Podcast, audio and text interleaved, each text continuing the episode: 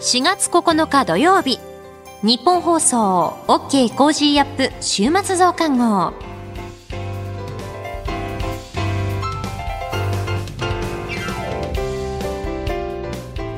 日本放送アナウンサーの新業一華です。 OK コージーアップ週末増刊号、今週の放送でセレクトした聞きどころ、今後のニュースの予定、今週の株式市場のまとめと来週の見通しなどを紹介していくプログラムです。番組の後半はコージーアップコメンテーターがゲストと対談するコーナー。今月はジャーナリストの須田慎一郎さんと評論家の金美玲さんの登場です。今週もどうかお付き合いください。さて、今週取り上げたニュースですが、日銀短観いちねんきゅうかげつぶりに悪化。アメリカの失業率が新型コロナ前まで改善。エフアールビー の利上げを後押し。ウクライナのゼレンスキー大統領、国連安全保障理事会で戦争犯罪を非難。日本とフィリピンにプラスに、ここのかに初開催。アメリカ、ロシアへの新規投資禁止など追加経済制裁発表へ。アメリカ、バイデン大統領しがつこう半の来日を断念。政府が検討、イベントワクワク割。国連人権理事会がロシアの資格停止を決議。中国や北朝鮮は反対。ロシアが日本への報復措置を検討。こういったニュースについて取り上げました。今週の聞きどころですが、しがついつか火曜日、そしてむいか水曜日のふつかかんにわたってお送りしたウクライナ現地からの最新レポートです。ウクライナの国営報道機関ウクルインフォルム通信の日本語版の編集者平野隆さんとつないでお話を伺いました。それでは今週のプレイバック。ロシアの大統領報道官が大量虐殺への軍関与を否定。ウクライナ当局は首都キーウ近郊のブチャなどでよんひゃくにんを超す市民の遺体が見つかったと発表しました。ゼレンスキー大統領はロシア軍によるジェノサイド、集団殺害だと指摘。一方、ロシアの大統領報道官はロシア軍の関与を否定し、いかなる非難も拒否すると述べております。さて、ここでウクライナの国営通信社ウクルインフォルム通信の編集者平野隆さんにインタビューした模様をお聞きいただきます。まずですが、あの平野さんの書かれたごほんウクライナファンブック、さんずり出題ということで今日発送だということも伺っております、えー、まずはおめでとうございます、えーえー、ありがとうございます。どうですか、日本のこう環境みたいなものっていうのもちょっと変わってきてますかね。いや、変わってきてますよ、うん、その本、私出版したのにせんにじゅうねんのにがつですかね、ええ、あのにがつに発売して、はい、一刷りが全部その売り切れるのににねんかんかかったんですね。うーん、でそのに刷りを発売したいっかげつごにまたさん刷りの発表しているので、はい、あの戦争が始まってから急にたくさん皆さんに注目をしていただいているという状況ですね。うん、まあ、これあの平野さんにとっては複雑な心境かもしれませんが、ここ注目が集まるっていうのは決してこれは悪いことではないというふうに思っていいですか。私はとてもいいことだと思います、うん、というのもあのロシアはそのウクライナに侵略するときに世界の人たちに、はい、ウクライナなんて皆さん知らない国なんだからあんまり興味ないでしょという形で、えー、無関心になってもらうことを望んでいたんですね、うん、私はそう思うんです、うん、で逆に日本の人たちがウクライナに対して関心を持ってもらうことで、ウクライナは大切な国なんだというふうに感じてもらうことが私は重要だと思うので、そのために私の本が役に立つのはすごく嬉しいことですね。うーん、今朝の朝刊紙面は、うん、ロシア軍が各地で市民を虐殺しているというキーウ近郊のブチャというところで大変なことが起こっていたんだという、ええ、このあたりはウクライナの方々、これは語るのも辛いかもしれませんが、どういった形で受け止めていらっしゃいますか。まあ、衝撃ですよね。あのいっかげつ近く占領されている間は情報があまり入ってこなかった、その間にどういうことが行われていたのかわからなかったことが今明らかになって、とんでもないことが起こっていた。それと同時に今まだ占領されている他の地域があるわけですよね、はい、そこから情報が入りにくくなっていると思うと、そこのブチャで行われていたことが他の地域でも起きているかもしれないと考えると胸が苦しいですよね。言い、言いようのない気持ちになりますね。うん、今までの情報の出方、映像であったりとか、えー、画像であったりがこう様々出てきていたところから、どうですか、特にその南部だとか東部の最前線に関しては少し出方が変わってきているような気もしますが、そのあたりいかがですか。それはあのミサイル攻撃などがロシアからしてきたときに、はい、あの着弾する瞬間、着弾したあたりの映像や写真をアップロードするなというウクライナ政府が国民に向けて発信してるんですね。それは、はい、そのロシア側に対して、えー、ミサイルの精度を教えてしまうようなことで相手のに利する行為になってしまうので、それはできるだけ公開しないでくれ、ぜ、まあ、こう絶対公開しないでくれというふうに国民に、えー、お願いをしているために、ええ、戦争が始まった当初の頃はミサイルが当たるとみんなで一生懸命写真を撮ってアップロードしてたんですけど、そういうものがなくなって、はい、でそれでこうミサイルは着弾してるんだけれど、どんなふうに、うん、どういう被害が出てるのかっていうのが映像では伝わらなくなってきましたね。うーん、この戦争が始まった当初、さまざまな映像が出てきて、それが全世界に広がったことによってウクライナみんなで応援しようということになったわけですけれども、この情報の出し方であったりとかっていうのもこの戦況になってくると気を使う局面に変わってきたということですか。そうですね、ジレンマ、軍と軍事的にはそういう映像を出さない方がいいけれど、はい、その世界としてはその被害が分かる方が応援をしやすくなる、あの報道してもらいやすくなるっていうジレンマはあると思いますけどね。うーん、例えばブチャの被害などであれば、はい、あウクライナはこうきちんと世界の人たちに伝えてほしい、えー、ちゃんと外国の記者が現地に行って情報を伝えてほしいというふうに言っていますが、軍事的にその不利になるような情報は出してはいけないというのは徹底するんだと思います。うーん、これはこのいっかげつかんウクライナの方々が、まあ、多大な犠牲も払いながら戦い続けた、で局面が変わってきたというふうに見ていいわけですかね。そうですね、あのゼレンスキーが求めているものは少し変わってきて、最近は戦車、航空機、それから長距離のあの火砲というものをえ求めるようになっているんですが、それは推測するに今まで当初もらっていたもの、そのジャベリンとかスティンガーというものは防衛用の武器なんですね。あの待ち伏せをしてあちらが攻めてきたときに撃ち落としたり戦車をあの壊したりするものなんですが、はい、戦車っていうと攻めるための武器なんですね。はい、あのこっちが進軍して、つまりは ウ,、えー、ウクライナ側は取り返したい、うん、南部や東部のあところを攻めていくためには戦車が必要だということで、当初とはあの変わ違うものをこう求めるようになっていると私は思います。でおそらくそういうものをもらえるというような情報も 出, 出つつあるので、どこかのタイミングで、えー、どこかの国が提供するという話になっているんじゃないかなと思います。ただ具体的に何台どれくらいどこが出すというのはあまり出てこないですね。はい、でそれは当初 の, その戦争開始の局面とは大きく違う第二局面と言えるのじゃないかなと私は思っています。うん、そのあたりで、まあ、あの第二次大戦の戦勝記念日であるごがつここのかに合わせて、まあ、東部に関して勝利宣言をプーチン大統領がするんじゃないかというような、これアメリカが伝えてたりしますけれども、どうですか、ここへ向けて例えば攻勢をしてくるその恐れであったりとか、まあ、その辺の備えみたいなものっていうのは、まあ、なかなかこれは伝わってこないかもしれませんけれども、雰囲気というのはいかがですか。雰囲気自体は感じないですけど、シンボリックにそのごがつここのかがロシアにとって重要な対独戦勝記念日というところではあり得る話じゃないかなと思います。例えば、うん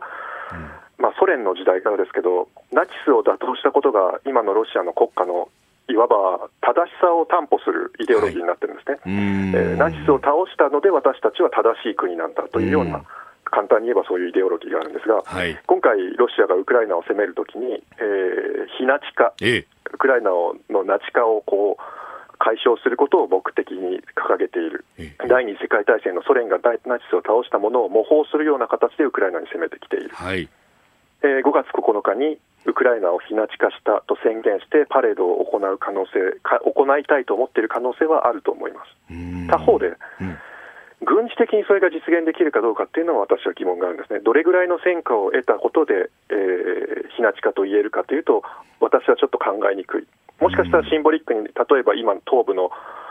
マリウポリだけ陥落させる可能性はあるかもしれませんし、あるいはドネツク、ルファンスクの東部のに州だけの全域を制圧したいと思っているかもしれません。また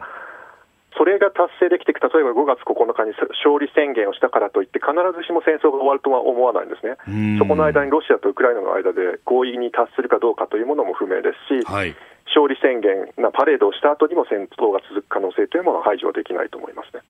平野さんご自身は今も避難を続けていらっしゃると思いますけれども、今後も落ち着くまでは国内で避難は続けられるという形ですか？状況次第ですが、えー、安全が確保できる限りは国内で活動を続けたいと思っています。うん、というのも正直に言うとじゅうねん以上ずっとウクライナに住んでるんですが、私の生活の基盤ってウクライナにずっとあるんですね。はい、友人などもそうですし仕事もそうですし、全てウクライナの中に私のあるので、はい、でその私の友人たちが命をかけてウクライナを守ろうとしている中で、えー、私だけ外国人だからとさっさと逃げてしまうのには後ろめたさをやっぱり感じるんです。うん、私は私でウクライナのためにできることはないかということを考える中で、今のところは自分の仕事を精一杯することがこの戦争において私ができる貢献なんだと私は思って今仕事をしています。まあ、その貢献の一つが、平野さんご自身も情報戦のある意味のプレイヤーとして戦っていらっしゃると思うんですけれども、今回の国内でのまあ報道であったりとか、あるいはあのインターネット空間でのこうやり取りなどをご覧になっていて感じることというのはありますか？まあ、ロシアの偽情報というのは定期的とは言わないですけど、タイミングタイミングでこう変わっていくんですね。ちょっと前であれば核兵器の話が出てきたりとか、はい、その後には化学兵器、生物兵器の工場がウクライナにあるという偽情報を熱心に流してましたが、最近またそれが収まっている。はい、今は一番ブチャの大量殺人というものはあれは偽物なんだ、フェイクなんだという偽情報を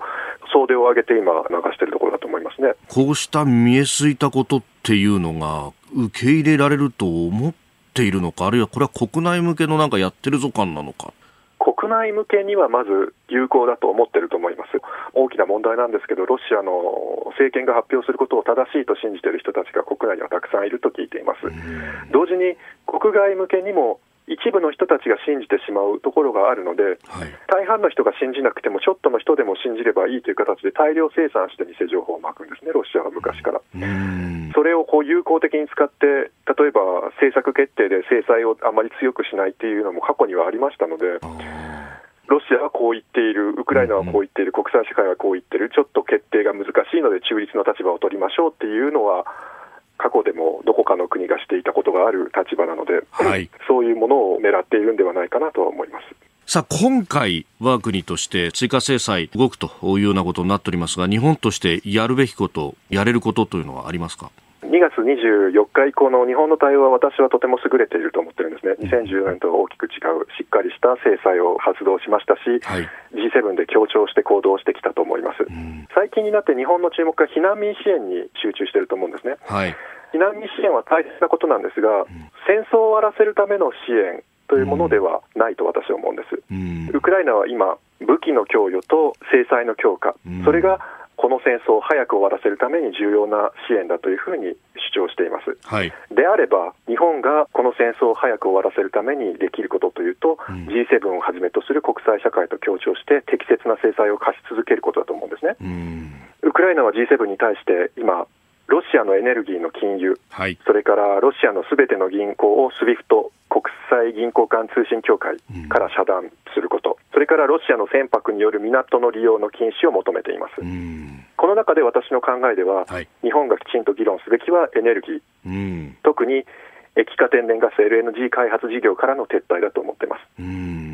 最近日本はサハリンいち、にプロジェクトからの撤退の話があの注目されていたと思うんですけれど、ええはい、もう一つ日本の事業があるんですね。ええ、稼働していないアークティックツープロジェクトというものがあるんですが、うん、ジェイビック さんなんかが参加されたものですが、そこから撤退することを検討するのが重要じゃないかと思っています。うん、私は日本版ノルドストリームツーというふうに呼んでるんですけれど、なるほど。ノルドストリームツー、そのドイツとロシアの間でずっと議論があって止めるか止めないかという話があって、戦争が始まった時にドイツは止めますというふうに決定をした。うんはい、それもどちらもまだ稼働する前のプロジェクトでさらに依存を高めるプロジェクト、うん、という意味ではアークティックツープロジェクトというのはノルドストリームツーと似たようなところがあるプロジェクトだと思いますね。これね、経済産業大臣などはまだまだ続けるんだと、権益を手放してしまったらロシアの企業だとか中国の企業に取られてしまうんだということを言ってますが、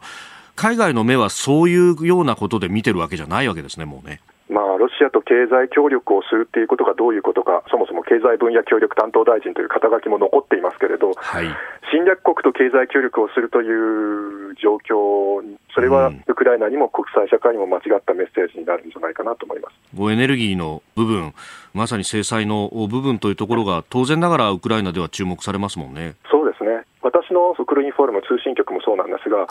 い、記者たちは国内の状況を見てるんですね、えー、戦争がどうなるか、戦争で被害を受けている人はどうなるか、占領地でどうなるか、国の存亡をかけた戦争が続いている最中なので、注目はこの戦争にどうやって勝つかなんですよ。うーん、避難民を日本がこう支援してくれて、それはありがたいしとても大切なことなんですけれど、はい、戦争を終わらせるための支援がないとなると、ちょっとエネルギー開発に関しても関心を高めるということが間接的ではあるかもしれませんが、ウクライナへの支援になるということでいいですか？そうだと思います。この後はこれからのいっしゅうかんのニュースの予定とコメンテーターがゲストと対談するコーナーです。後半は今週の株式市場のまとめと来週の見通しと続きます。どうぞ最後までお付き合いください。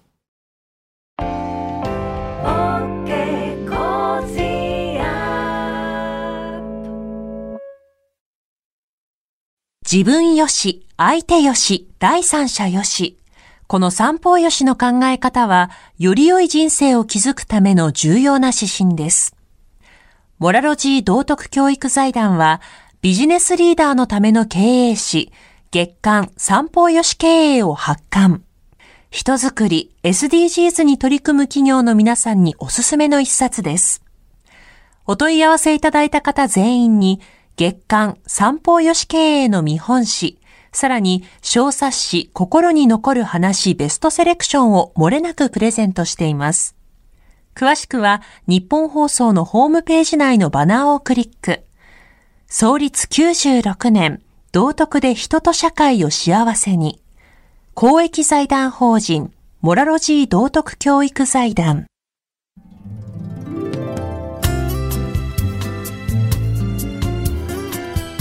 OK コージーアップ週末増刊号。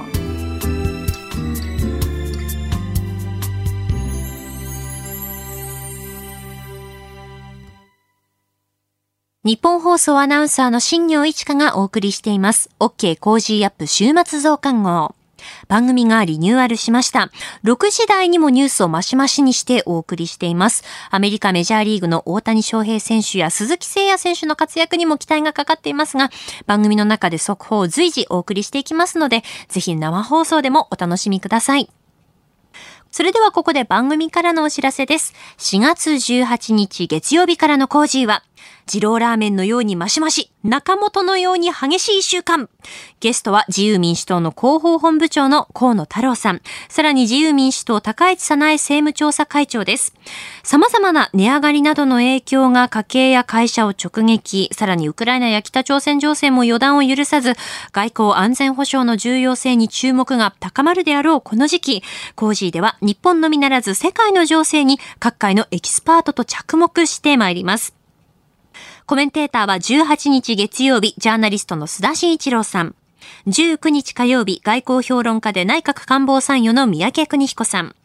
はつか水曜日、作家で自由民主党参議院議員の青山茂春さん。にじゅういちにち木曜日、明治大学教授で経済学者の飯田康之さん。にじゅうににち金曜日、朝日新聞元北京ワシントン特派員の峰村健二さん。さらにろくじよんじゅっぷん過ぎの黒木瞳さんの朝ナビにはゲストとして元巨人超アップナイター解説者の宮本和智さんが毎日登場します。黒木さんご本人からのお知らせです。黒木瞳がナビゲーターを務める朝ナビ、ゲストは日本放送超アップナイター解説者のこの方、宮本和智です。よろしくお願いします。じゅうさんねんかんのプロ野球生活から今シーズンのペナントレースのお話まで、朝ナビは月曜から金曜朝ろくじよんじゅうさんぷんから。黒木さんと宮本さん、どんな対談になるのか本当に楽しみですよね。こちらの黒木瞳さんの朝ナビはポッドキャスト、YouTube には盛り込んでおりませんので、ぜひ エーエム、エフエム、ラジコ、ラジコのタイムフリーでお聞きください。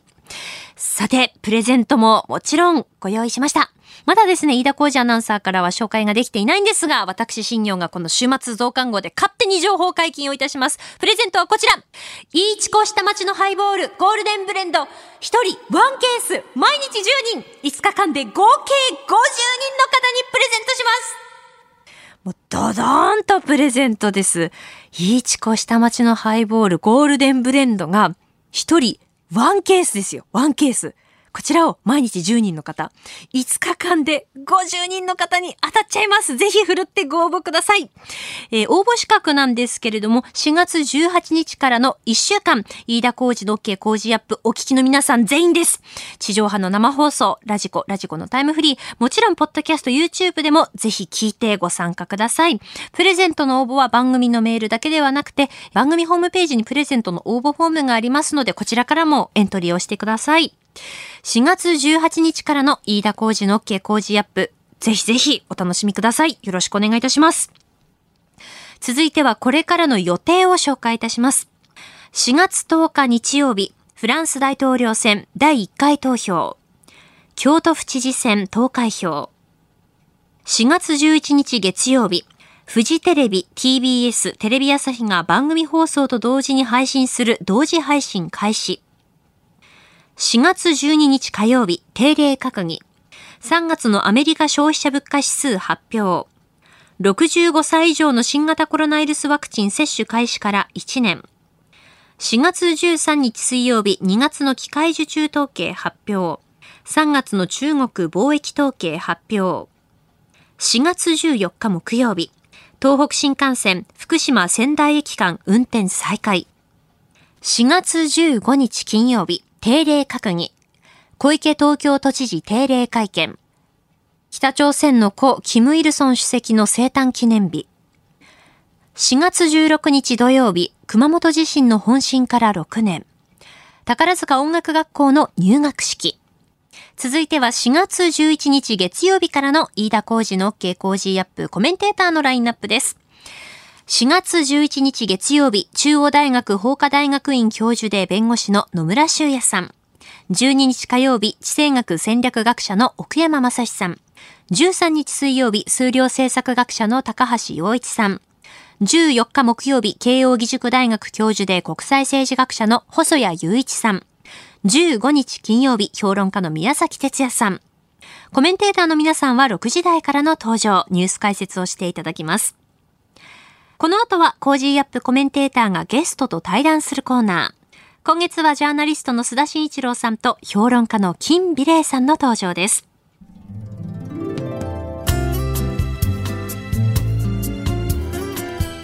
OK コージーアップ週末増刊号。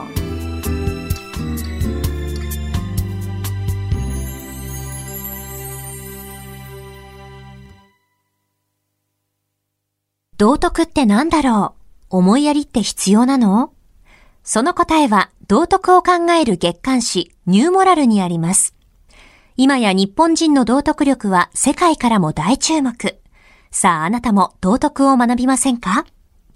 お問い合わせいただいた方全員に月刊ニューモラル、さらに小冊子心に残る話ベストセレクションを漏れなくプレゼントしています。月刊ニューモラルは創刊ごじゅうねん。日々の出来事をテーマに人間力が豊かになるエピソードが満載です。詳しくは日本放送ホームページ内のバナーをクリック。道徳で人と社会を幸せに。公益財団法人モラロジー道徳教育財団。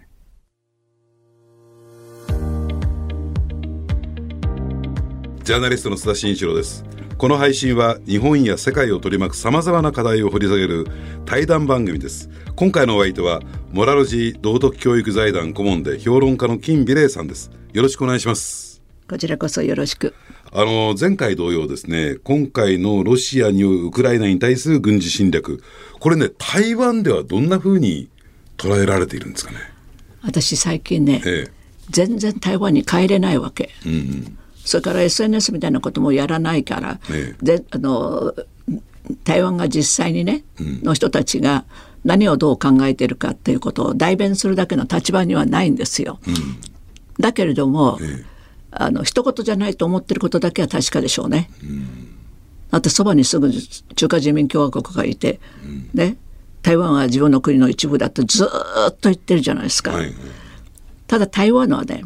ウクライナと違う点はね、海に守られてるってこと。なるほど、ええ、うん、ウクライナは地続きなんですよ、うん、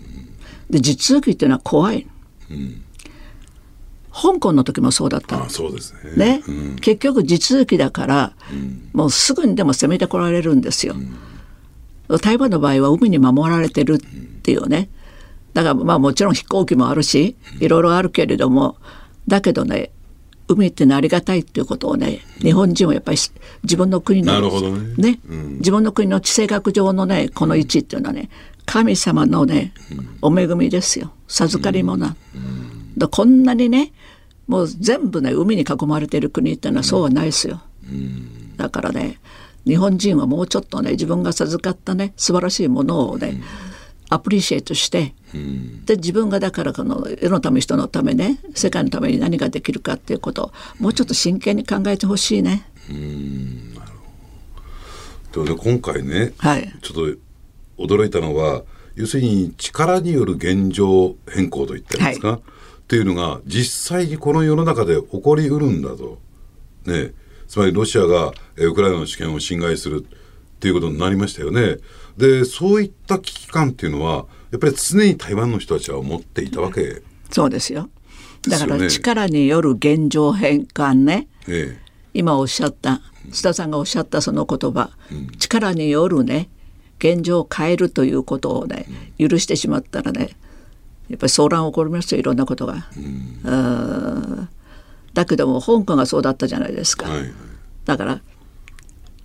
言われてたんですよ、今日の香港、明日の台湾、明後日の日本って、うん、で日本人は何も感じてないけども、うん、で香港の問題なんか遠くにあるねことだと思ってるかもしれないけどね、うん、そういうことをする一国二制度ごじゅうねんって言ってたじゃないですか、はいはい、返還の時に、うん、でそれがねあのあっという間ににじゅうねんぐらいですな、うん、中国が全部香港を支配したじゃないですか、えー、そういうことがねよ起こるんだっていうことをね、うん、人事じゃなくってね、うん、今日の香港明日の台湾次は沖縄かもしれない尖閣かもしれない、うん、そうやってねこれは自分の身にも起こることだっていうことをやっぱりね、うん、考えて何が何をすべきかっていうことですよ。一人の力っていうのは大したことじゃないけども、うん、でも集まればやっぱり大きな力になりますからね、うんうん、これもねあのー、想像の域を出ない話だと思うんですけども、はい、こういう状況を見て蔡英文総統は今何を考えていると思われます？私もね、うん、蔡英文が何を考えているか分かりませんけどね、えー、でも安倍晋三さんと安倍晋三さんが電話したじゃないですか、はいはい、電話対談したじゃないですか、えー、こういう時にやっぱりエールを送る人がいたっていうか、うん、ね、そういうこう立場にね、うん、もう日本と台湾があるということはね、うん、私はとっても嬉しかった、うん、それで安倍さんがね台湾有事は日本有事って言ったじゃないですか、うん、はい、だからその中華人民共和国のような大きな覇権主義国家がいて、うん、常に台湾は自分のものだって言っていつね侵略してくるか分からないような状態で結局は何が頼りかっていうと日本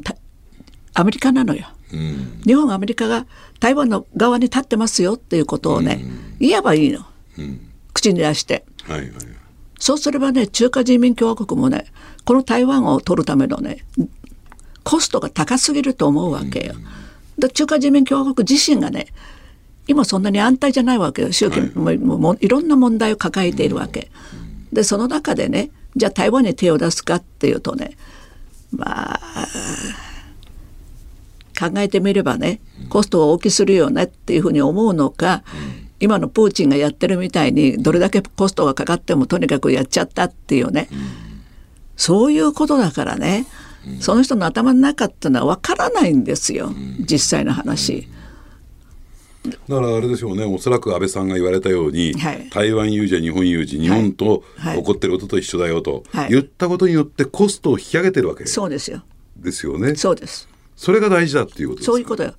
だからねさっき言ったけどオーラね、うん、いろんな人がいろんなオーラを出さなきゃいけないっていうとかね、うん、もう台湾ものねそうは簡単にね、うん、ね降参はしませんよ、うん、ウクライナ見てごらんなさいと。だから今やウクライナの問題っていうのはね我が身なのよ実際に。でウクライナがあれだけ頑張ってそれです世界中の国々ねまあ一二の例外ありますよ、うん、でもねみんながやっぱりウクライナ側に立ったじゃないですか、はいはいはい、これを見てたらね、うん、習近平もバカじゃないからさ、うん、そういう乱暴なことはできないっていうふうに、自分の国の中でさえ問題いっぱいあるのにさね、なかなかねそれだけのコストをかけて何かするっていうね、ものを考える力があればやらないと私は思いますけどね、うん、そこでなんですけども、いよいよ中国は共産党大会があって、うん、異例の習近平国家主席さんきめという状況を迎える可能性が高いと。でこれが台湾情勢に与える影響って大きいですか、やっぱり。誰がね、うんトップになっても中国はやっぱり台湾我が物って言い続けますよ、うん、言わなかったら自分が降ろされますから言い続けますよ、うん、ただ行動に出るかどうかの問題ですよ、うんうん、でも私はね中国自身が今すごいいろんな問題抱えてるわけだからロシア見ててね、ええ、このありさまになるっていうことはね教訓になると思うよ、うん、世界中が許さないっていうかね、うんそういうことをね教訓になると思いますよ、うん、頭が正常ならね、はい、中国自身いろんな問題抱えてるじゃないですか、はいそうですね、矛盾をね矛盾を考えてるし、うん、一人っ子性格のおかげで男女のバランスがめちゃくちゃ崩れてて、うん、結婚のできないその若者がいっぱいいるわけでしょ、うん、大急ぎで変えたけどもう遅すぎるわけや、うん、私はずいぶん昔からいろんなこと言ったのよ、これ絶対大変なことになると一人っ子政策っていうのは、うん、でも人口が増えすぎたから一人っ子政策をやったわけじゃないですか、うん、だからそういうね独裁国家っていうのはなんかトップダウンでいろんなことをやるんだけど、うん、これこれは大きな大きなねもう弊害をもたらすんですよ。文化大革命の時がそうだった、うん、みんな忘れたかもしれないけどあれは何十年後にねこれ大問題ですよって、うんあのそしてもう一つねこれはまあ尊敬の念を込めてなんですけれども、あの戦後ずっとですね、えー、ななじゅうねんですか、その間これだけの緊張を強いられている国民との大変ですよね。いつ中国が攻めてくるかもわからない、この強靭な精神力ってどっから来てるんですかねこれ日本人だったら耐えられないなっていうあのねこれは、ね、褒め言葉になるかわからないけど ね, ね台湾人ってねあの南の国の生まれだけあってね、うん、ちょっと能天気なところがあるんですよ。そうなんですか。そうなんですよ、えー、私がさそかん見てくだされば分かる、うん、私自分のことを能天気って言ってますけどね、えー、明るい、うん、基本的に、うん、それでね島国だから、えー、周りが全部海でしょ、うん、恵まれてんの、食べるものは豊かだし、うんうん、ポジティブなのよ、うん、基本的に、うん、民族性が、はいはいはい台湾っていうのは素晴らしいところだっていうこと、うん、無意識にやっぱり感じてるところが強みじゃない、うん、そうするとだって日本ってのはネガティブですね、ねネガティブなあなんかこう調査すると必ず何年か一度に調査するとね、うん、要するにその自分に自信があるとかねこの国はいい国だと思ってるんで、ね、のがもう先進国の中で一番下だもんね日本人は、ね、総合点って日本は世界一の国なのよ、うん、それなのにね自信を持ってないっていうかそのネガティブな考えを持ってるっていうのは、うん、中国でさえ ト, トップスリーぐらいの中に入るんですよ、うん、自分の国を評価するときね、はいはい、日本人っていうのはねそういうなんかねマイナスから入る、うん、日本語学校の校長してたことがありましてね、えー、スピーチコンテストをやるでしょ、うん、そうしたら教師全員がね原点主義なの、あつまりこの人のね訴える力ね、うん、ということでポジティブに考えないで文法一つ間違えた、うん、時間いっぷんいちびょう超過した、ええ、何がどう表採点するときに減点でいくの、うん、じゃダメだともうプラスでいけとプラスというよりもいいところを見つけてそこどんどんそう、うん、もちろんねバランスが必要だから、うん、だけども最終的にどれだけ人に訴えたかってことじゃないですか、うん小さなマイナスがあっても、ね、ゼレンスキー大統領見てくださいよ、うん、あの言葉の力、うん、あれだけのね困難の中で世界をね味方にしてるっていうのは言葉の力ですよ、うん、それなのに日本人は沈黙は金でしょ、うん、今だって言葉をね磨かないことにはね通用しないの。それもいい教訓でしたねゼレンスキー大統領のねあの国会演説はそうということでいろいろとね、えー、私たちがどう生きていったらいいのかというところをですねだってどの国にちょっと違う、えー、違うこと言うじゃん、はいはい、その国に合わせた、うん、そういう判断も素晴らしいと思う、うん、で日本人の政治家ってどこ行っても同じこと喋ってる。そうですね。日本語ってとっても豊かな言葉なのよ。うん、なんか私に言われてるよ、ね、喝入れられてるような気がしますけども。あなたジャーナリストじゃないですか。言葉で勝負じゃん、はい。ということでね、あの喝を入れていただいたところで、ね、どうもありがとうございました、えー、モラロジー道徳教育財団顧問で評論家の金美玲さんとの対談は、え次回も続きますんでね。次回はですね、まあ、もっと、ね、ポジティブに私も展開していきたいと思いますんで金さん次回もよろしくお願いします。ありがとう。OK コージーアップ週末増刊号。この後は今週の株式市場のまとめと来週の見通しについて、トレーダーで株ブロガーのひなさんに伝えていただきます。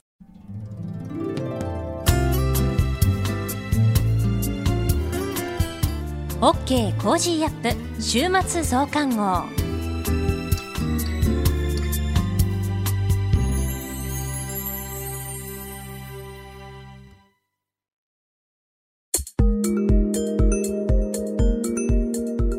OK コージーアップ週末増刊号。今週の株式市場のまとめと来週の見通しについて、トレーダーで株ブロガーのひなさんの登場です。今週はニュースメディアで報道された GoTo 改めワクワクイベント事業についても伺います。それではひなさん、よろしくお願いします。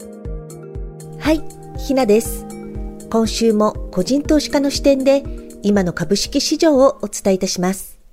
今週の一つ目のポイントは東証市場区分の変更です。今週から新市場がスタートしました。これまでの東証一部、二部、ジャスダック、マザーズというよっつの区分であったものを、プライム、スタンダード、グロースというみっつの区分に振り分け直すというものです。この変更で何か大きな動きがあるのではと期待されていた時期もありましたが、蓋を開けてみれば動きはそれほどでもありませんでした。事前の周知期間が長かったですし、市場に与えるインパクトも小さくなるように、移行期間もさんねんほどの期間で取ってありますので、特に慌てる動きも見られませんでした。一つ問題かなと感じたのは、新しくプライム指数やスタンダード指数、グロース指数ができましたが、夕方よじに一度だけ価格を発表するということになっています。プライム指数は、東証の一番主要な指数になっていくのかと思いましたが、夕方よじに一度だけ発表されるということで、場中には指数の動向を知ることができないということになります。この電子化の時代に、いちにちに一度の指数の発表ということで、プライム指数に対して、東証は本当にこの市場再編をやる気があったのかなという疑問まで浮かんでしまうところです。トピックスの移行期間もありますし、これから少しずつ充実していくことを期待したいなと思います。二つ目のポイントは、GoTo 改めイベントワクワク割事業です。むいかの昼に GoTo イベントの次の施策についての報道がありました。ワクチンをさんかい接種した人を対象に、イベントに割引を適用するなどの記載があります。旅行割引なども検討されているようで、これに関連する銘柄が小場から買われていきました。旅行関連としては、エアトリ、エイチアイエス、花ツアーなどがこのニュース以降株価が上昇していきました。従来の GoTo イベントの時は、このような旅行関連株がメインでした。ですが、今回はイベント関連の方が目新しさからインパクトが期待できそうかなと見ています。関連銘柄としては、ピアや白天などがすでに買われています。私が報道後すぐに買ったのは、イベント企画や運営を手掛けるセレスポです。ごばに はちてんろくパーセント 高と急進しました。まだこのワクワク割の件は検討段階のようです。足元ではデイトレ感覚のトレードになりますが、引き続き関連銘柄は報道とともに注視していきたいなと思います。来週のポイントは、さんがつ決算企業と地震関連です。さんがつ期企業による前期本決算の開示が本格化してきます。コロナ禍を経てどのような経営計画が発表されるのか注目が集まりますね。そして来週というくくりではありませんが、個人的に気になっているのが地震です。さんがつじゅうろくにち深夜に発生した福島県沖地震によって、東北から関東にある半導体や電子部品など電子デバイスメーカーの工場の操業に影響が出ています。日本列島ではここいっしゅうかん、最大震度よんのやや強い地震がはっかいも発生しています。日本は地震大国であるばかりでなく、台風や火山の噴火なども多く、その度に災害関連銘柄と呼ばれる株式が買われていきます。また、政府が災害に対する政策などを発表したときも、関連銘柄が動きますので、定番の銘柄は覚えておきたいですね。地震対策では、地質調査の地盤ネットホールディングスが買われやすい傾向があります。災害情報では、緊急通報システムで実績のあるドーンが個人投資家には定番銘柄となっています。また、地質改良の不動テトラは、津波対策で覚えておきたい銘柄の一つです。今週の相場格言。賢者は考えを変えるが、愚者は決して変えない。賢い者は自分が間違っていると思ったら、考え方をすぐに変えることができるが、愚かな者は自分が間違っていることになかなか気がつかず、気がついてもそれを改めようとしないという格言です。著名投資家のジョージ・ソロス氏は、私が優れている点は間違いを認められるというところです。